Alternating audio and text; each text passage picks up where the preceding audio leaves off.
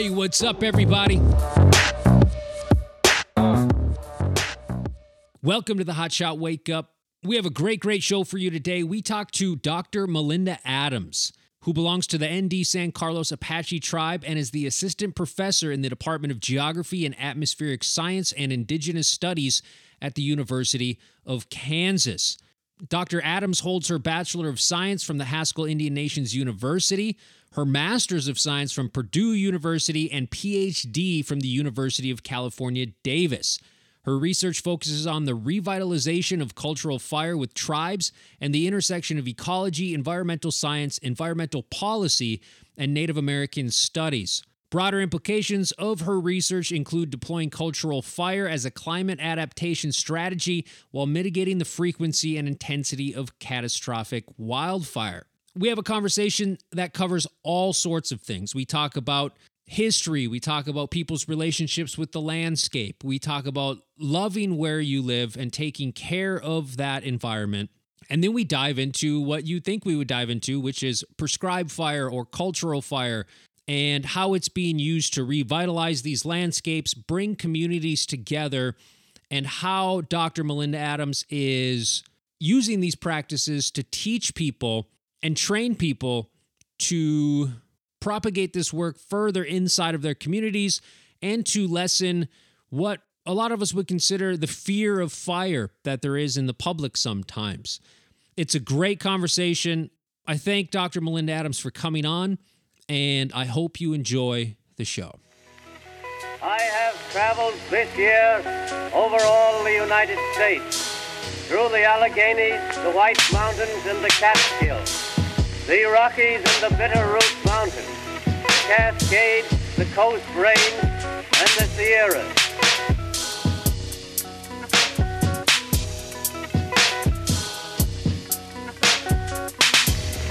I have traveled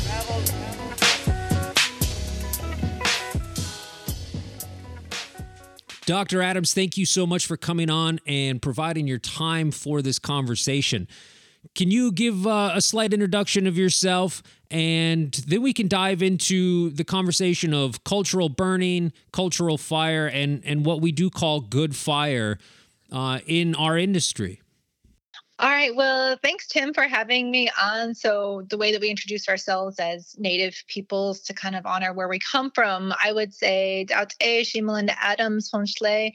Uh, I said, hello, my name is Melinda. I am a member and I belong to the San Carlos Apache tribe in Arizona. Um, I am currently an assistant professor at the University of Kansas, where I study cultural fire, and it's been a long scholastic journey for me in studying the positive benefits, ecological and social benefits of cultural fire and what collectively in the fire world we refer to as good fire, mm-hmm. intentional fire. Um, so I'm a indigenous person, I'm a native woman, I'm a scholar, I'm a cultural fire learner and I am a cultural fire burner. Very, very nice. Where did the the want and the interest come from? Like, uh, how old were you when you knew? I guess basically what wildfire is and and what it does to a landscape. Did did that come early on? As an entry point to kind of the work that I do with fire and building allyships and partnerships with people within fire agency, but also um, farmers and ranchers and people that want to have controlled burns, you know, welcome them onto their property or welcome fire onto their property. What we um, kind of lead with is that as Indigenous peoples, we have an interesting and probably different worldview of fire um, a lot of the practitioners in California, they lead conversations with fire is a stewardship tool. Mm-hmm. And some of their creation stories, you know, how the world came into being for us as Indigenous peoples, fire is very much embedded in a lot of those stories that we pass on um, orally and through lived experiences within our communities. And so, what one of the practitioners, um, a Karuk forester and tribal member, Frank Lake, excuse me, Dr. Frank Lake, he tells us that uh, fire is a relative fire is our kin and he uses this really cool term that i like. He calls it pyro kin. Okay. pyro, fire, kin, family centricity, you know, together and connectedness. So yeah. um, part of the work that we do as Indigenous burners and Indigenous peoples scholars is that we work on rebuilding our relationship with fire and definitely on um, the black line, you know, working with agency peoples, hotshots, who are, I have to say, are some of the biggest supporters of what we do in trying to get good fire onto the ground. Um, what we try to do is, you know, work on that on rebuilding that interpersonal and intrapersonal relationship with fire mm-hmm. you know mm-hmm. as an um, a stewardship tool as a uh, tool to mitigate against the complications of wildfire that we're experiencing especially in the west but that the rest of the united states is feeling the effects of um, and also mitigating those climate impacts through greenhouse gases and the destruction of wildfire, the pollution that it brings. So, a lot of the people that we work with that are on the ground, you know, that are firefighters themselves, we're all on board for um, putting good fire onto the ground to mitigate those climate and um, wildfire implications. Over the last couple years, in, in my view, it seems like people are starting to they're starting to slowly turn the corner and even when it comes to legislators things like that like you were working on something out in California to to try to allow this to happen more. And uh, can you take us through what that was and the process? And are you seeing people starting to uh, to understand this and be more accepting of oh hey yeah fire on the landscape. This is kind of a this is kind of a thing. This is a normal thing and a healthy thing for our environment. Can you bring us through that Right. So I would definitely agree that there's movements forward in legislation, especially in California, where my work uh, and my research is at but more importantly, where my relationships and partnerships with tribes live and are tended to and are nurtured are, are there in California. Mm-hmm. Um, I've shifted gears and I'll kind of get into that in um, after I uh, touch on the first part of the question. Sure. Uh, now I burn in the Midwest with tribes here, and the fire landscape looks a little bit different. Uh, but there are definitely commonalities that I um, have experienced and I'm trying to bring into academia as well as working with uh, federal agencies, state agencies. So um, there's some commonalities that I, I, would love to dive into here in a minute. But uh, for California, the new legislation, at least within the past, I would say five years, it's it's changed and um, the practitioners that I work with and the academics that I work with, we're understanding that with agency, a, a, large part of the history of those fire agencies has been fire suppression, you know, yeah. how to put it out, how to be reactionary to large scale wildfires. So now the shift that we're experiencing right now, and at least where the money is pointed to, is trying to put fire on the ground so that there isn't such catastrophic effects once wildfire um, hits hits landscape.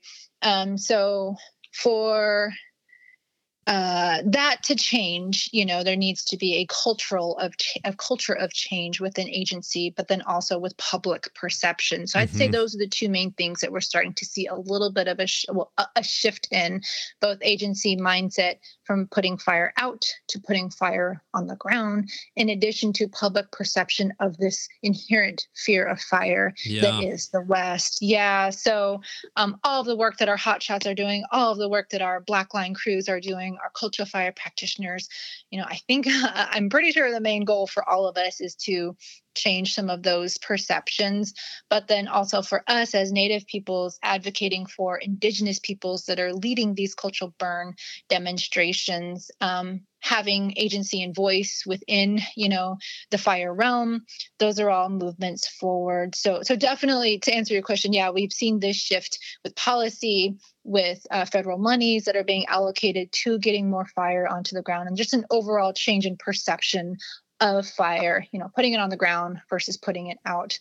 Um, so that's in California and in the West, where I have partnerships and, and relationships with fire professionals in the fire world. So now I'm in the Midwest, and I've been here for about four months. Okay. You know, going on going on my fifth month, and I uh, so it's important to to note that I'm here because there is a tribal college, one of the biggest tribal colleges throughout the nation. And that's a university that's dedicated to and specifically for Native American students getting their college degrees. And we also have Native faculty that teach at that university. So it's it's significant within our communities of why I'm here and in this space and the close relationship to the university that I am a professor at, which is the University of Kansas now.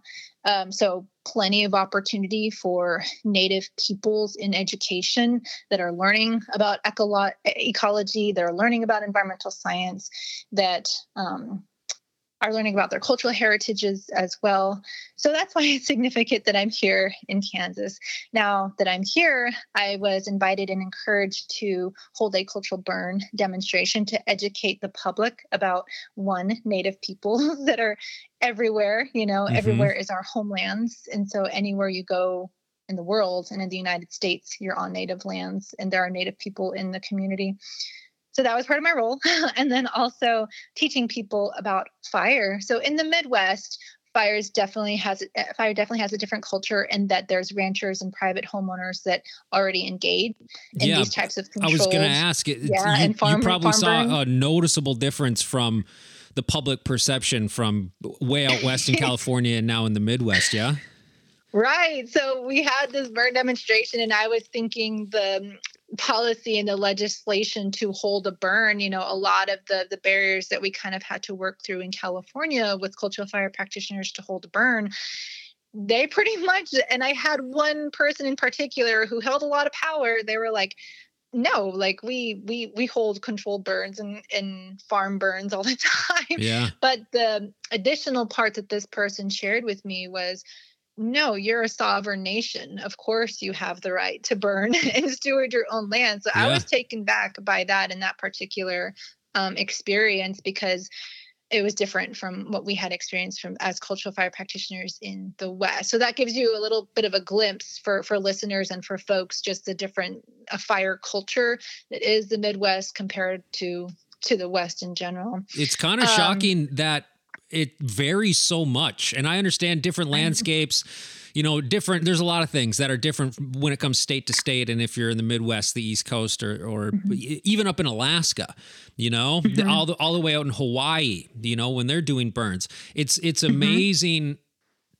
to see the vast public perception that that is but um mm-hmm.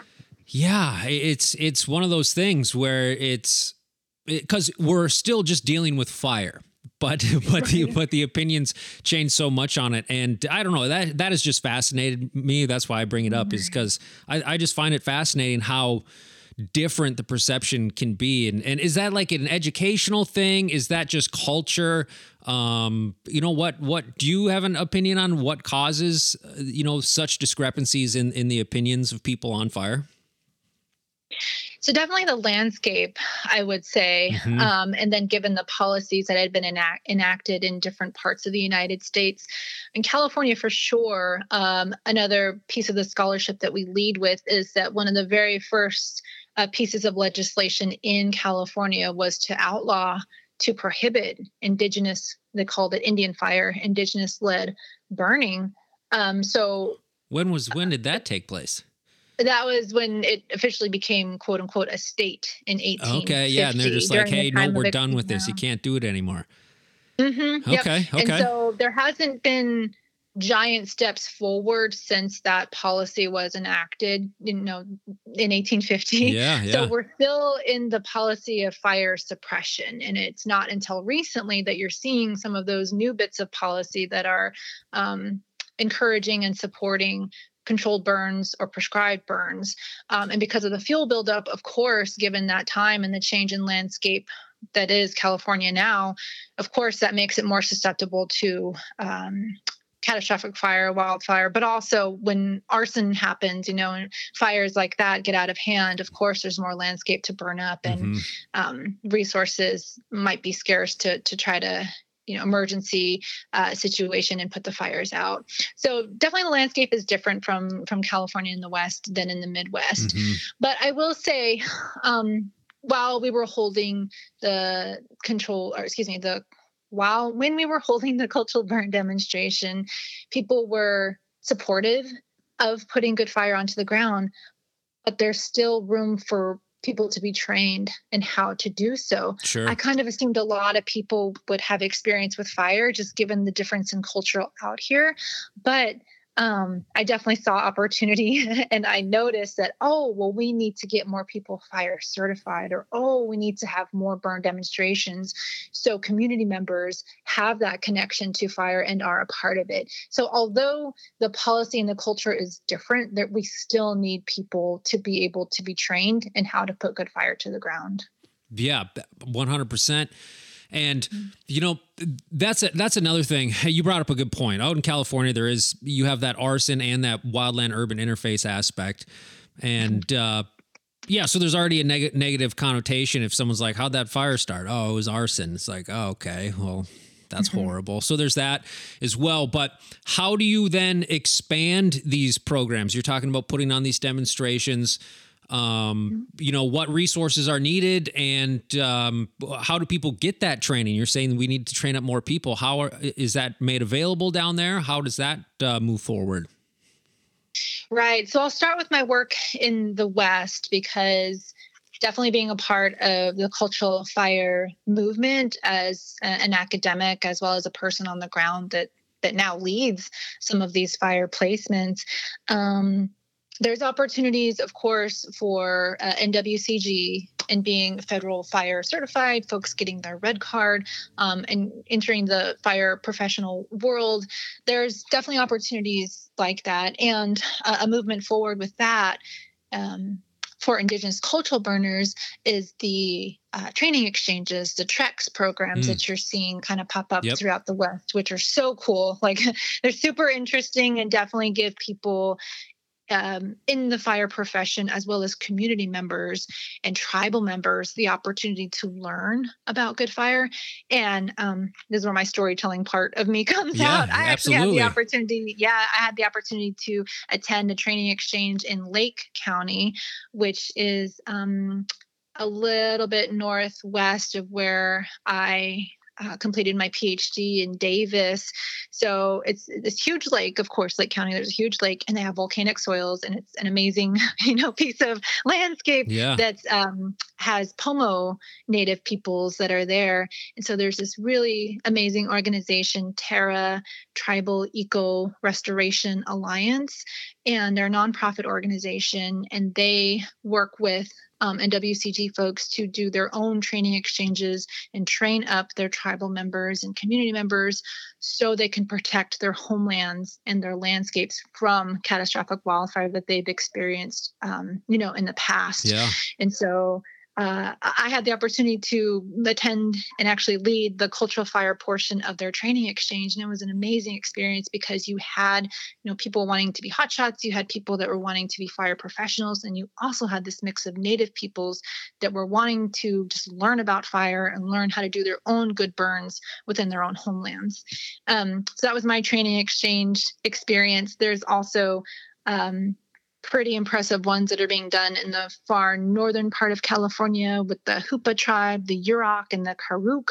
Um, there's multiple media pieces and documentaries that are um, cataloging, you know, their experiences and their movements of fire forward, especially being in a um, a place that receives a lot of wildfire throughout the summer months. Mm-hmm. Um, so they're doing an amazing job at exercising their sovereignty in um, engaging in their own self-determination as a tribe. They're working with the Nature Conservancy, Fire, uh, Cal Fire, fire federal agencies, a Forest Service. So they're providing a really great example, you know, for um, other areas of the United States and in California of getting good fire on the ground and training their own peoples. So for California um, specifically, those are the examples of like fire forward sure. and um, people trying to work on that relationship with fire, that public perception of fire. Um, and then for us as academics, mm, my work in California and also here in the Midwest, you know, training students, training young people to have um, fire experience, you know, prescribed and controlled burns, being a part of it. The the way that we try to shape it is that there's a role for everybody. You know, you may not be on the front line or the Mhm. fire line, but you might be a holding crew member. You know, you might be helping with the water, or you might be, you know, just on the landscape learning about fire chemistry and fire physics. And for us culturally, you know, this is so embedded, like I said earlier, in our creation stories, our prophecy stories, which tells us about the futures to come.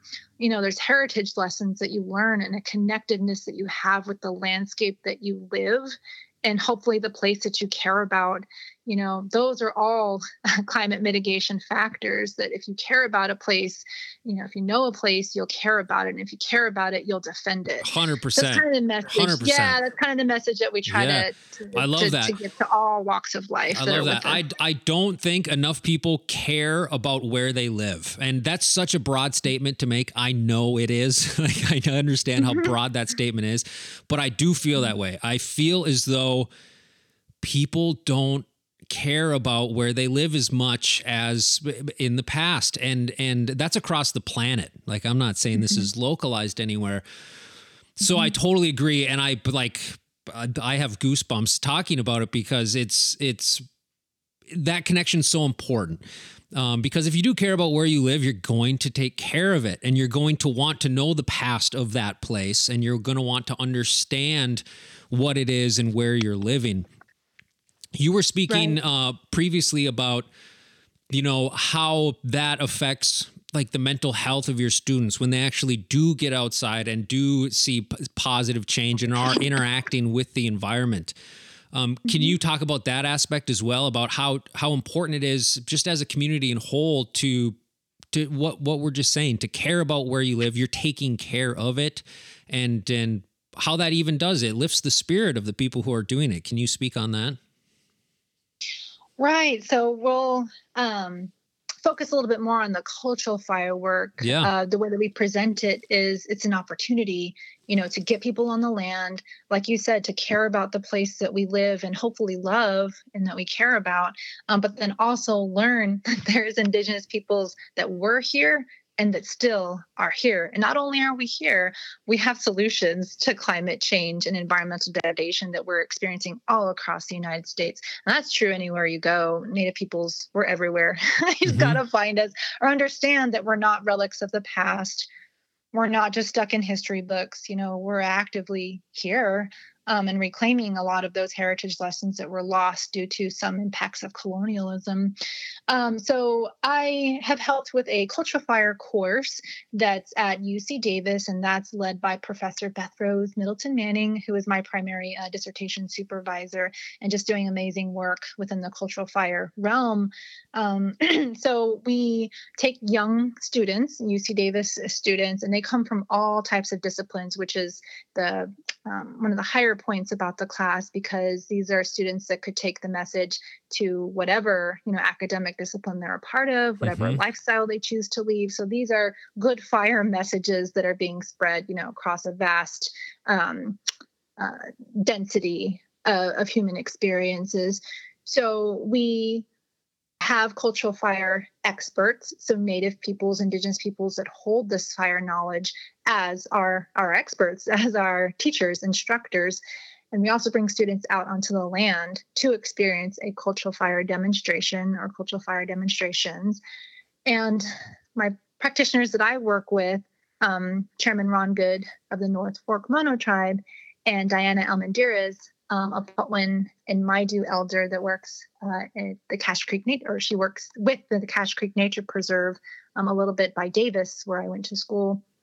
Um, so I know they would want me to share that um, cultural fires are different than prescribed and controlled burns in that we have a lot of work that leads up to and a relationship with the land that we prepare for good fire um, before the actual burn day. So uh, I call it humble fire because Okay. it definitely humbles you. um, the work that's put into you know preparing the landscape, um, raking, chopping, stacking for pile burns, sweating. that's a lot of work that goes into um, you know preparing even before we we light. a yeah you don't just you don't just walk out and start putting fire on the ground there's there's a process Right. There's a process yep and in doing so you're building a relationship with the landscape so you're familiarizing yourself you're holding yourself accountable to these indigenous cultural fire practitioners that are gifting you these lessons of good fire so that's like one day yeah. the next day you know could be a burn day if you know the air quality is as such um, and if the wind you know is giving us some stable winds mm-hmm. to be mm-hmm. able to burn then you might have the actual burn day and on that day you know we have the burns and everybody's invited to participate you know whether you have your fire certification or not there's a role for everybody you know as long as we're being safe and as long as we're adhering to the protocols that our fire practitioners have vocalized and shared with us yeah. and everybody's welcome to burn. And the i mean it's it's like being on the fire line too the camaraderie and the um, yeah the um, relationships that safety, are built. yep yeah. the relationships that you build with people it's there. And there's definitely a, a um, connectedness you know that you feel when you're on these good burns or good fire burns. So that could be one day the actual burn day. And then the main difference that my practitioners i know they want me to share is we burn and we return. We come back you know we check on the landscape we clean up we rake over we maybe replant plants that they want to see reemerging um, so that's a difference at least that I've been taught between a controlled burn, prescribed burn, and a culturally led burn, um, and really uplifting that relationship to place and getting people to care about, you know, where they live again.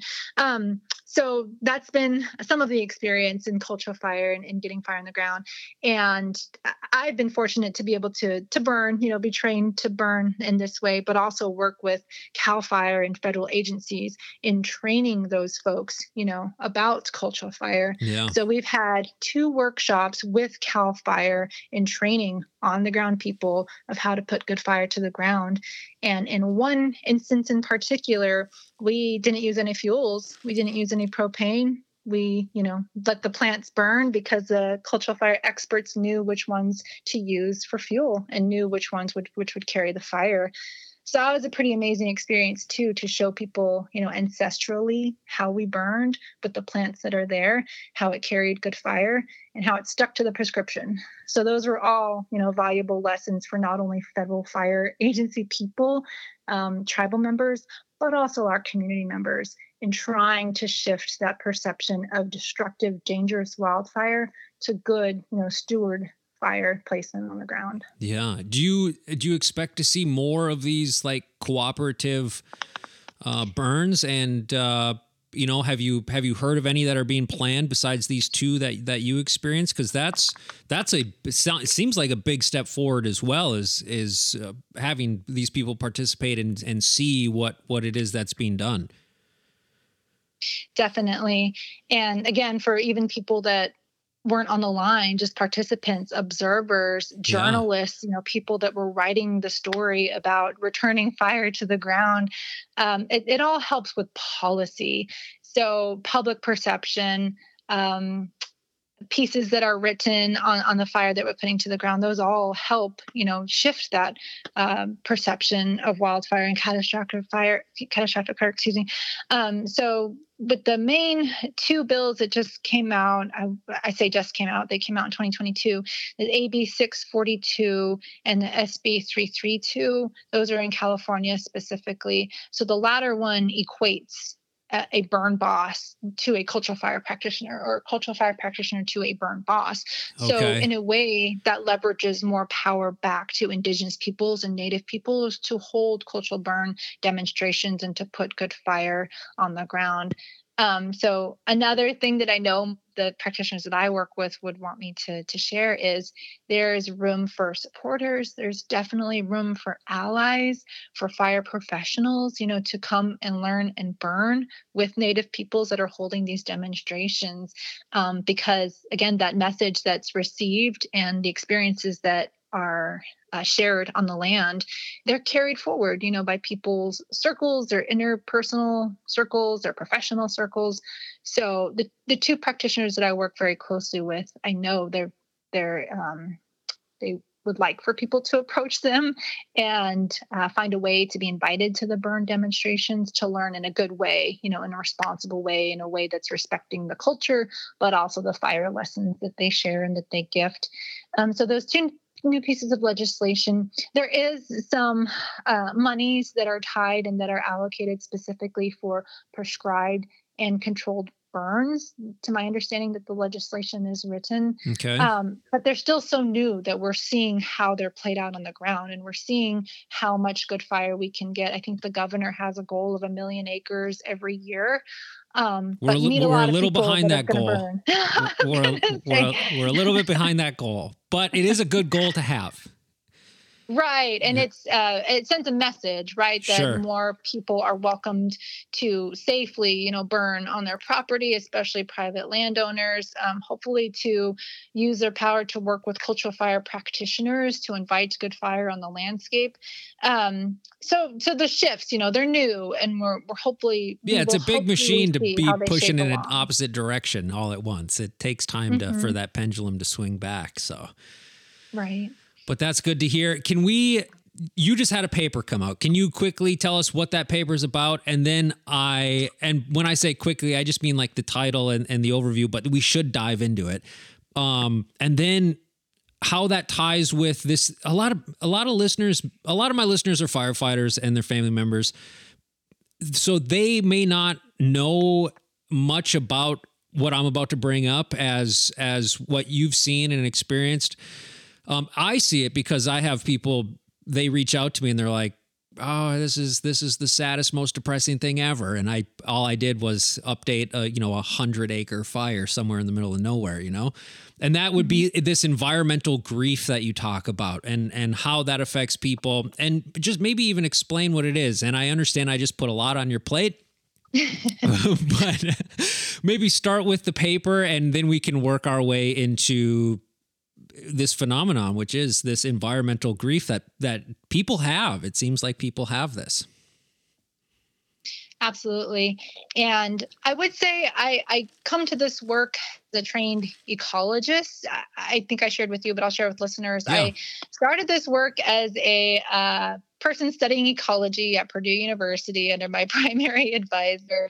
And we worked with a soil amendment that um, is produced through through burning, not active burning, but it's charred material. You put it back into the soil, and the uh, chemical and physical properties that change benefits the plants, the plant communities. yeah the people in, in wildland fire would know it as just biochar it's the the, bi- the, the Biochar, yeah, biochar exactly. operation yeah absolutely yeah. So I come from a very nerdy space, and like that was my that was my intention.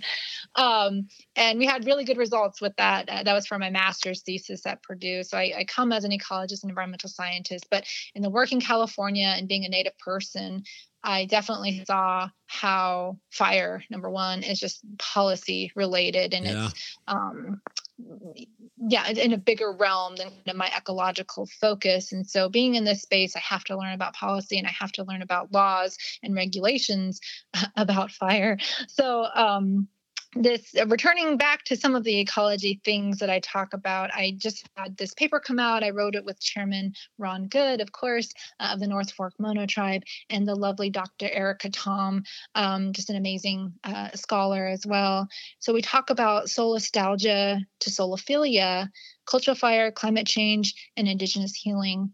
And one of the interventions, or just one of the interesting pieces of it, is that the cultural fire work right now is is ecology kind of focused, and maybe some threads on emergency response and the need for uh, wildfire planning. Uh, this as a mitigation tool.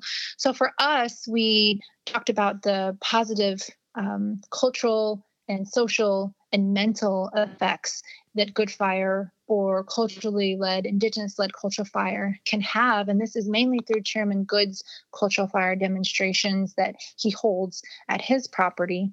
Um, so this phenomenon that's called solastalgia, it, it is, it's climate grief that we're seeing a lot of in younger people, people that maybe have a hard time imagining their future because of things like capitalism or because of things like wildfire or floods or um, catastrophic weather event. yeah So it's they're having a hard, it's yeah, be- they're it's being bombarded with it all and- Mhm, and- it's hard and- to envision that. yes yes yes Yeah. So, um, Steve, uh, I'm sorry, Dr. Albrecht, he created this term called solastalgia, and it literally means grief, environmental grief, climate grief. Okay. Um, and they also wrote a follow up paper to it in soliphilia.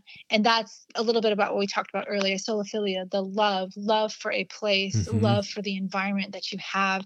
And so for us, the ones that worked on this paper, we thought through, oh, well, if they're battling, you know, this this big picture climate effects, then how is it that them they themselves in a maybe a small way could combat this or could mitigate the feelings that they have about, about this grief and their future so through this class at UC Davis, again by Professor Middleton Manning, um, we get students out on the land and we go through that humble fire that I talked about earlier. You know, getting their hands in the soil, letting them feel native plants, uh, recalling the native name, the indigenous names in our languages to those plants. Those all you know have positive effects on their well-being on their mental capacities and that connection to a place um, so that to us is the soliphilia. And then when you talk about the spiritual connectedness and the uh, positive feelings that, again, we talked about the camaraderie of burning together. You know, there's something in that that helps with that climate grief. And I do want to add that we did have students um, in a particular iteration of the class that were um, affected by wildfire either through displacement or losing their family home. So we had students that um, specifically took the class because they know they wanted to work on their relationship with fire because it was a source of destruction for them in some kind of way. Yeah, that was really powerful. That's like some hands-on Um, healing right there. If you're going to dive into that, that's props to them for Yeah. stepping into that realm because that's probably not easy for a lot of people to. You're basically facing, you are facing your fear at that point, right? exactly. It was Yeah. It's very powerful. In addition to having the students that, and I myself had my educational journey through the pandemic, being inside, you know, having that isolation, Yeah, which locked away. um, took a toll on a lot of us. So this served Yeah. as a way to, to, because our our class continued even though we were in 2021. you were doing you like know, a and- virtual thing. we brought students out on the land. Oh, we held burn. oh, yeah. nice. yeah. All so- right, all right. I like So that. As in, as Indigenous peoples, we believe, um, at least when I heard the term, and when one of the elders I work with heard the term social distancing, we were like, no, we need Yeah, social gross. togetherness. That sounds gross. So they said, we'll physically distance, but we need to be together socially, culturally. you know, Yeah, to- yeah. To, feel, to get through this Yeah, because it was tough, interesting interesting yeah you could say we need to physically distance but instead it was socially distance Mhm. that's fascinating Yeah. So we held we held burns. The burns continued. The fires Cool. continued to be lit. Yep. And that served as a source of healing for our students that were it was already hard enough to be a college student, you know, probably away from home through a pandemic. yeah Um, and then for us as the instructors, and then for myself as a native person, you know, needing that connection with the land and needing to continue the fires, you know, all of that collectively, we pushed on and we held cultural fire demonstrations outside safely, um, you know, with masks and and through um, a lot of the HHS protocols that were being advised at the time. well But- yeah you have to but i i'm very pleased to hear that you continued on. A lot of people didn't and a lot of people they just accepted what what we were just talking about socially distancing and cutting themselves off and and being behind closed doors. So kudos for getting out there and getting it done. I like that Right. And we're helping with the fuel loads. Yeah, yeah, were helping yeah. with the positive effects of having fire on the ground. You know, we knew if we missed a field season, that would just lead to buildup and accumulation, and Yeah. it wouldn't have the positive effects on the cultural plants that we needed to see return, that we needed the connection with through the pandemic. Um, so I was, yeah, I was excited when our elders wanted to to move forward safely as well. That's awesome. Well, mm-hmm. moving forward, what are do you have goals that you'd like to see in in this burning and and what is moved forward and and where you personally want to be? What what do you see in the future? What is your outlook? Oh, that's a good question. For now, a lot of the people that I have conversations with that are fire professionals, that are agency staff, that are tribal members, that are cultural fire practitioners, we have the same goal. We want to see fire on the ground. We want to see, um, you know, controlled, prescribed cultural fire. Uh, we all want to see, you know, climate mitigation. We want to see wildfire mitigation. We want to protect the places that we all live and care about, whether that's in the West, you know, or where I'm at here in the Midwest. And even some of the conversations that I have about people worldwide, you know, indigenous communities, we all want to see good fire placed on the ground. Yeah. Um, so I'm an advocate for you know getting our students fire trained and fire certified. I think that's a really good tool, especially here in the Midwest where the culture is a little bit different and there could be opportunities for them to pick up that fire cert while they're in school. And for California and in the West, I appreciate the idea that my mentor, you know, Beth Rose Manning, had in, in inviting students out on the land and learning from Indigenous peoples and cultural practitioners themselves. There's such power in that, in reclaiming our um, expertise as Indigenous peoples, our close and connectedness uh, relationship to the land. Um, so, so definitely within academia, uh, the position that I have. You know, I want more students trained to work with fire. I also um, envision a future where they're learning from Indigenous cultural experts. And then for our agency folks, our hot shots, I said it earlier, they're the biggest supporters when we have cultural fire demonstrations. They're eager to learn, they want to know, they're respectful. It's an amazing connection that we have that I just see you know, popping up more and more of throughout the West and definitely here in the Midwest. Um, so the future is fire, controlled yeah. burn, uh, prescribed burn, cultural fire, and the future is indigenous. You know, we're starting to be more visible in the work that we do. I'm a native academic and I'm also a burner, and I'm finding opportunities where I, I didn't quite think they were imaginable. You know, um, so the it's the future is looking good. Of course, um, I think the pace and the scale. Uh, we would like to see this happen quicker, but we also want to be mindful, you know, of how we go about placing the fire and the messages that we're still getting across to build that public perception and those relationships with fire, um, along with the partnerships that we have with agencies and wildfire crews. You know, yeah. it's um, there's potential there, but but that is the future that I see as an academic, as an Indigenous woman, as a burner, um, and my responsibilities to all three of those things for sure.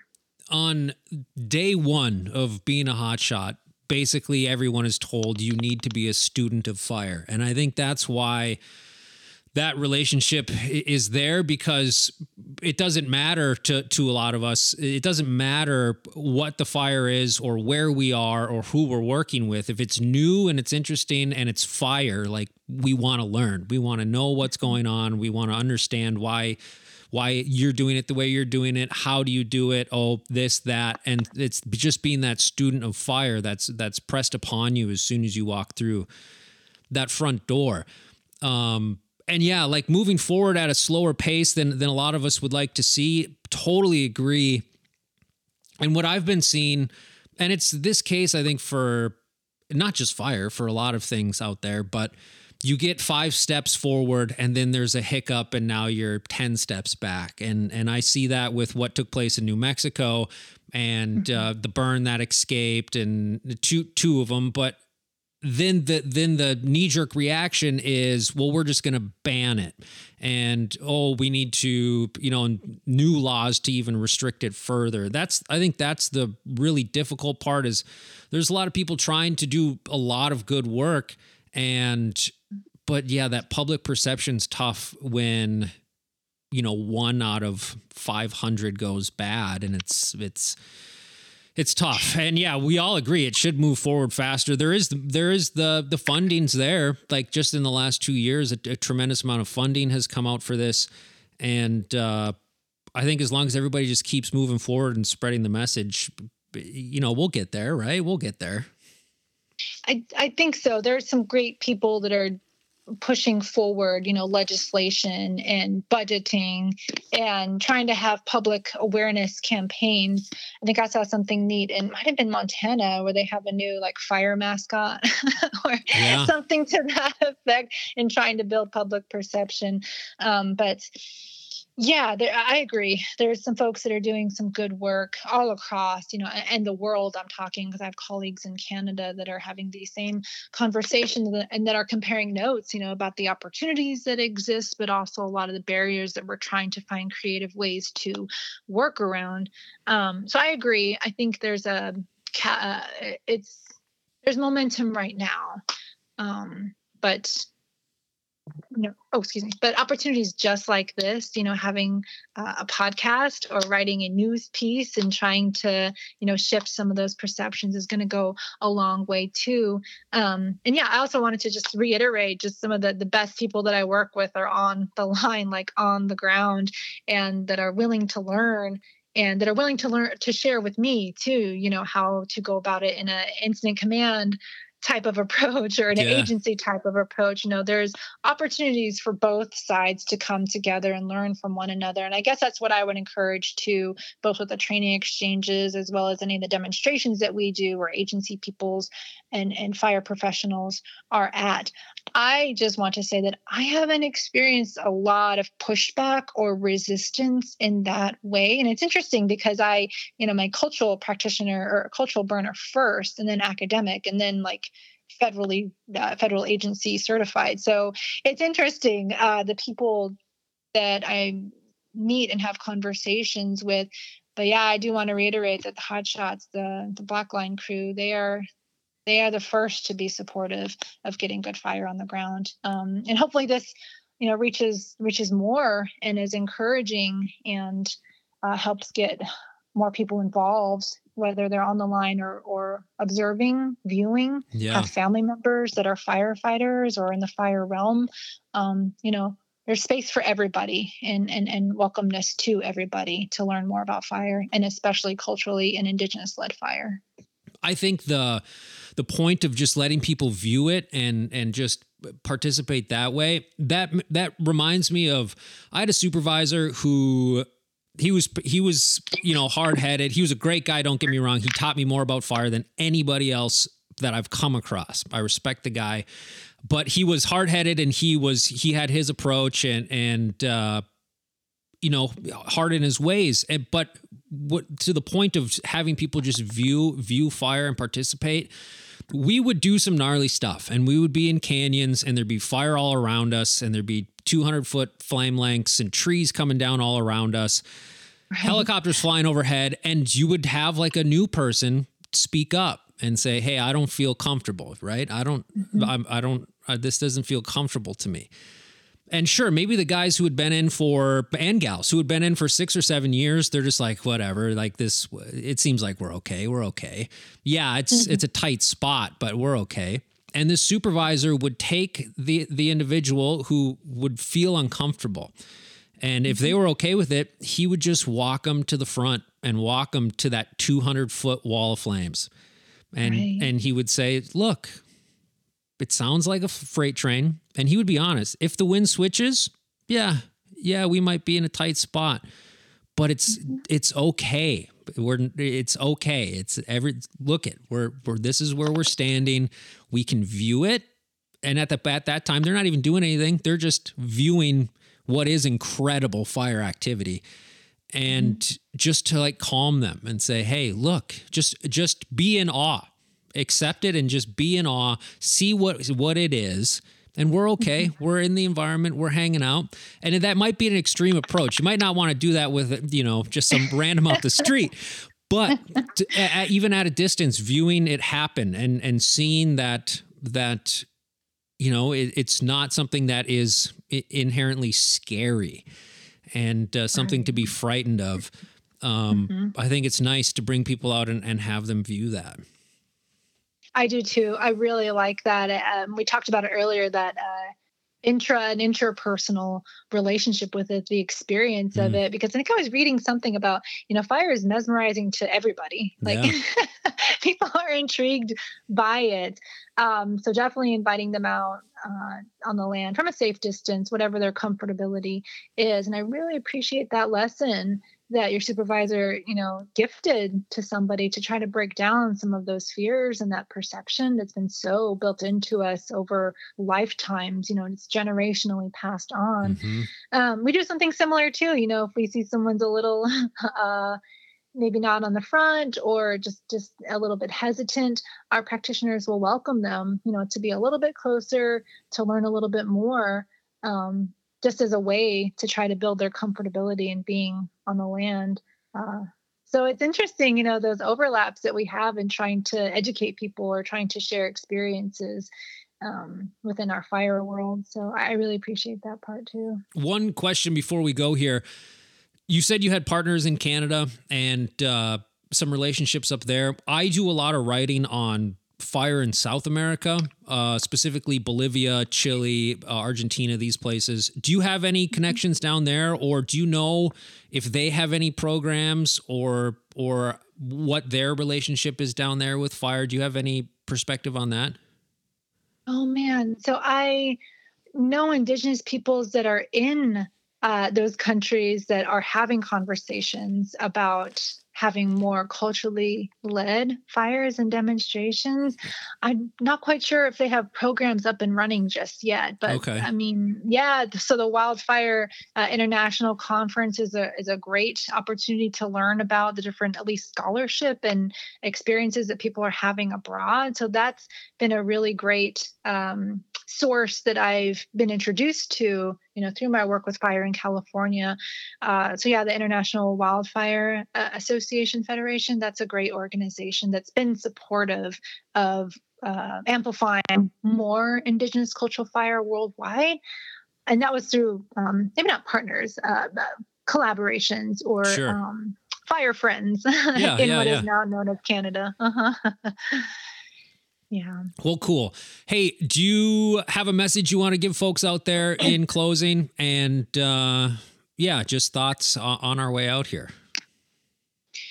Just a, a shout out and a, an invitation for hotshots and for people on the black line, for people on the firing line. Uh, you know, just just come and learn and burn with us as Indigenous cultural fire practitioners. We definitely welcome that, and having that two-way exchange, you know, with federal and incident command type of training with cultural fire practitioners. I think that's a, a strong connection that I would like to see more of, and definitely invite. Uh, and especially now that I kind of have my foot in the West and also in the Midwest, um, I'm seeing opportunities all across. Um, you know, so there's definitely opportunity. The scholar in me. Uh, I examine, you know, uh, soil responses to cultural fire and plant responses to cultural fire, but I also try to get students um, fire trained and fire certified. Uh, so just an invitation for folks that are interested in that type of work and the publications that I'll be have coming out about that. Um, and that also I'm an Indigenous person that does this work as a scholar. I think that's important because um, you know now is the time that we're more visibilized in academia and there are more of us I think the people that are writing and experiencing and researching about this should be Indigenous peoples as first authors, as PIs on grants. So the time is now, and I just want to send that message to listeners. You know, it could be academics, um, and then also the cultural learner and burner. I'm still a community member. You know, my responsibility first is to my native communities. Um, so just uplifting, you know, the work of cultural fire practitioners, storytellers, educators, basket weavers you know, they're an important part of this wildfire and climate mitigation conversation too. So I just wanted to acknowledge and, and amplify the voices of the peoples that I've had the good fortune to work with too. Absolutely. If people want to accept that invitation, how can they reach out? How can they get a hold of whoever's putting these things together? Do they reach out to you? Can you provide uh, a place for them to reach out to?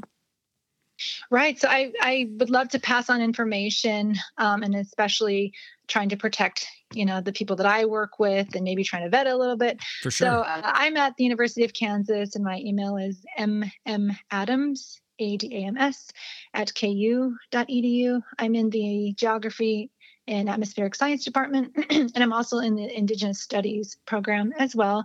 So that's my contact information, and I welcome you know questions, conversations, um, invitations. That's how I can be reached. Uh, and then also, I would say the Indigenous Peoples Burn Network, the IPBN, is a okay. fantastic source for folks to get in touch with with native led um, training exchanges and cultural fire demonstrations. They've had some strong allyship in the west but they also have partnerships with tribes and peoples in the midwest as well as the eastern part of the midwest too. So that's definitely a good um, organization that i would recommend. Awesome. Um, reach out folks if you want to participate or maybe just learn more um, if you are a firefighter, you know you're a student of fire, and and this stuff is is good to learn and, and experience. And like we said, for the community, just to even just view and uh, see it happening firsthand on the landscape. Hey, thank you for coming on. This was great. And uh, let's do it again sometime. If you want to come back and, and share some stories, if you do some burns and, and want to talk about it, open door and, and come back anytime. Absolutely. Thanks so much for having me on. So we say Ashant, we say thank you in a good way. And uh, yeah, the future is fire. So let's uh, let's get out and burn. Uh, uh, uh.